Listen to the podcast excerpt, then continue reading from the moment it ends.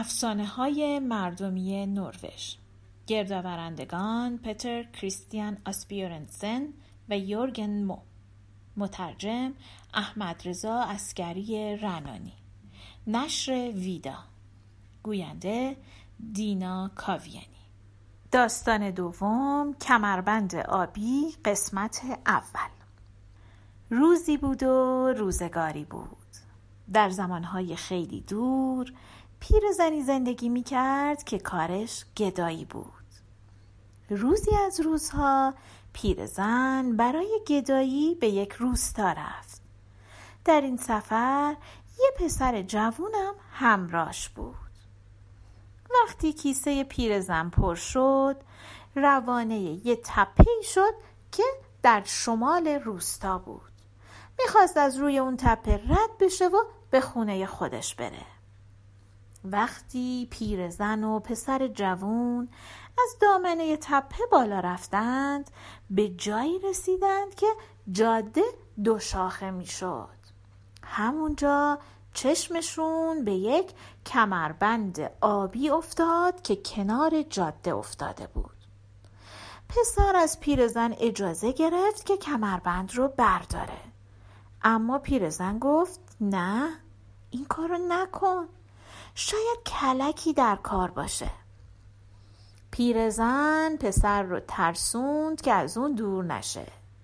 کمی که جلوتر رفتن، پسر گفت که احتیاج داره بره توالت، ولی خب وسط جاده که توالت نبود، باید میرفت اون گوشه موشاها یه جایی کارشو میکرد.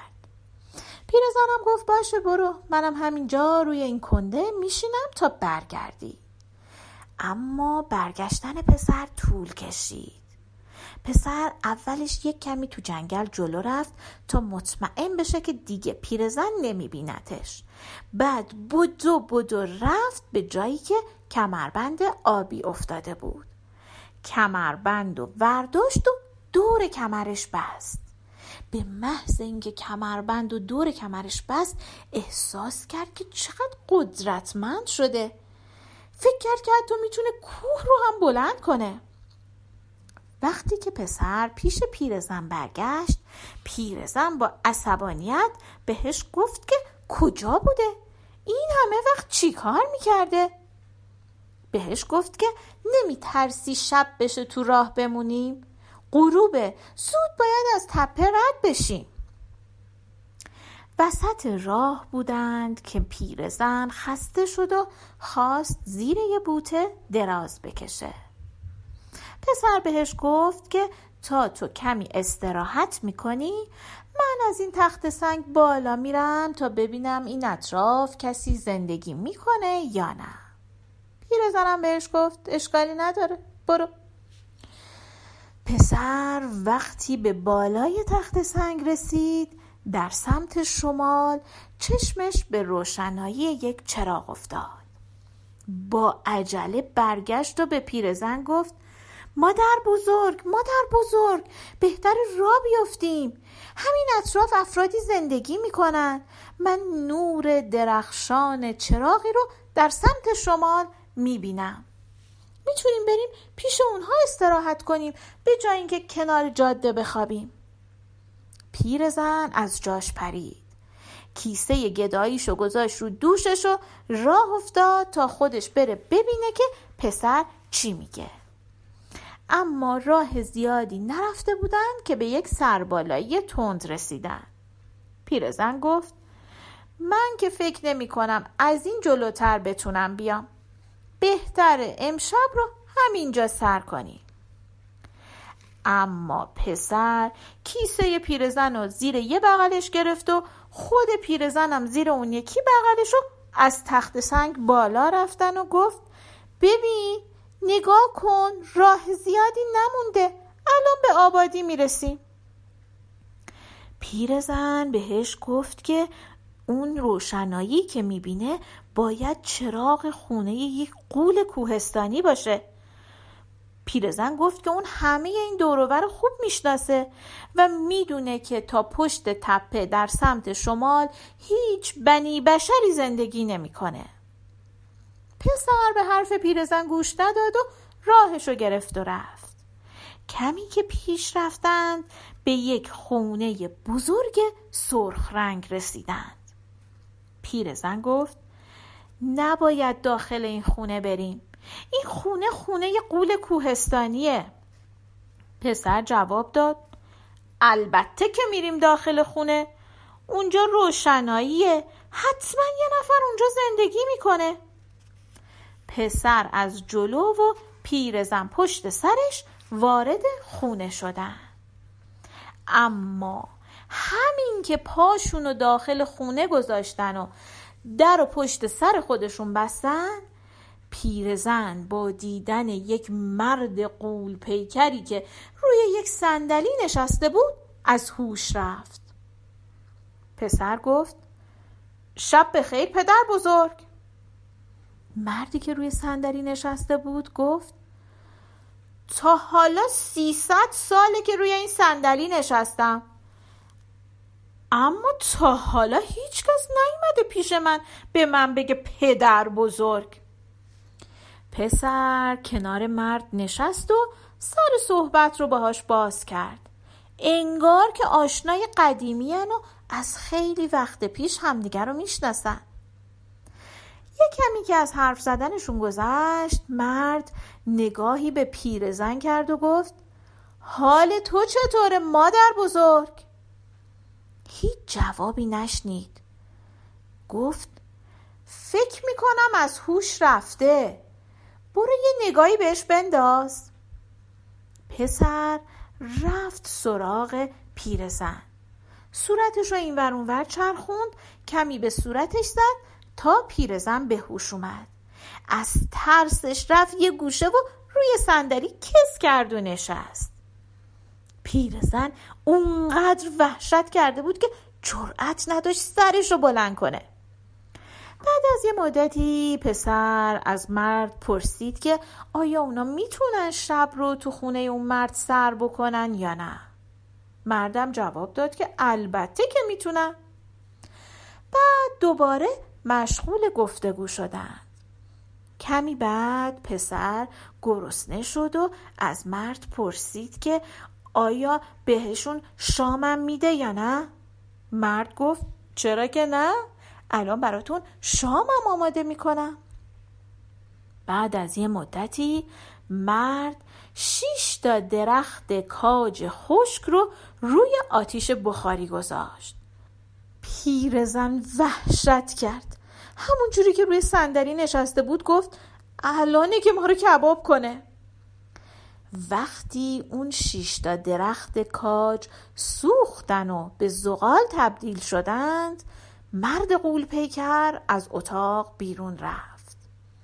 پیرزن به پسر گفت: خدا منو از شر تو حفظ کنه. واقعا کم عقلی. نمیفهمی این یارو قوله؟ پسر جواب داد: خب حالا چی؟ اونقدری هم که تو فکر میکنی خطرناک نیست. چند لحظه بعد مرد با یک گاو نر برگشت.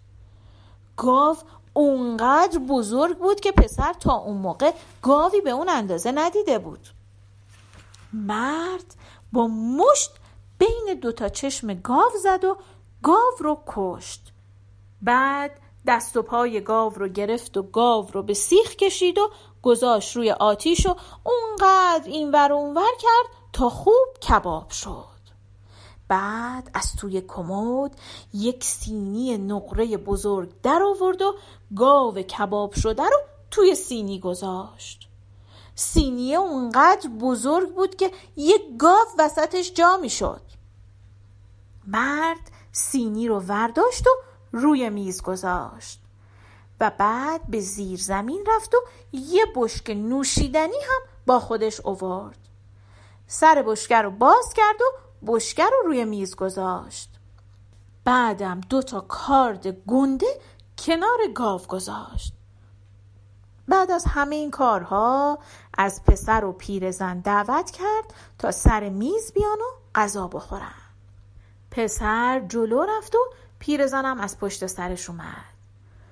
پیرزن همین جور آه و ناله میکرد و فکر میکرد که اون کارد به اون بزرگی رو چجوری دستش بگیره و بتونه از گوشت گاو ببره. پسر ولی خیلی راحت یکی از کاردا رو برداشت و یه تیکه از گوشت رون گاو و برید و گذاشت جلوی پیرزن. بعد از اینکه شامشون رو خوردند، پسر بشکه نوشیدنی رو از روی میز بلند کرد و گذاشت روی زمین و از پیرزنم خواست جلو بیاد و کمی نوشیدنی بنوشه. بشکه اونقدر بزرگ بود که قد پیرزن به سر بشکه نمی رسید. پسر پیرزن رو بلند کرد تا لبه بشکه برد تا پیرزن بتونه کمی نوشیدنی بنوشه.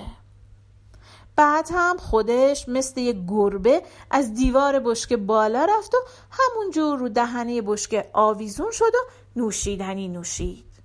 بعد دوباره بشکه رو روی میز گذاشت و از مرد تشکر کرد. پسر از پیرزنم خواست که جلو بیاد و تشکر کنه. پیرزن اونقدر ترسیده بود که غیر از اطاعت چاره‌ای نداشت. برای همین جلو اومد و از مرد تشکر کرد. پسر دوباره روی صندلی کنار مرد نشست و مشغول خوردن شد. بعد از مدتی مرد گفت بد نیست، منم یه کمی شام بخورم. بعد رفت طرف میز و یک دفعه تمام اون گاو رو با شاخ و استخون و پوست و گوشتش قورت داد. بعد هم بشکه نوشیدنی رو به یک نفس بالا انداخت و دوباره رفت رو صندلیش نشست.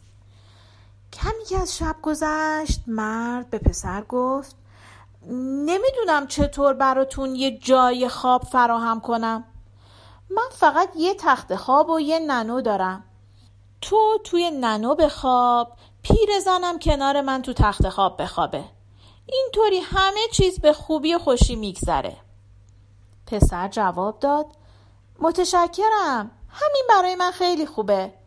بعدم لباسش رو در آورد و توی ننو که خیلی هم بزرگ بود دراز کشید. پیرزنم که خیلی ترسیده بود ناچار شد همراه اون قول بره و تو تخت خواب بخوابه. پسر با خودش گفت که مصلحت نیست بخوابم، باید بیدار بمونم تا ببینم تو شب چه اتفاقی میافته.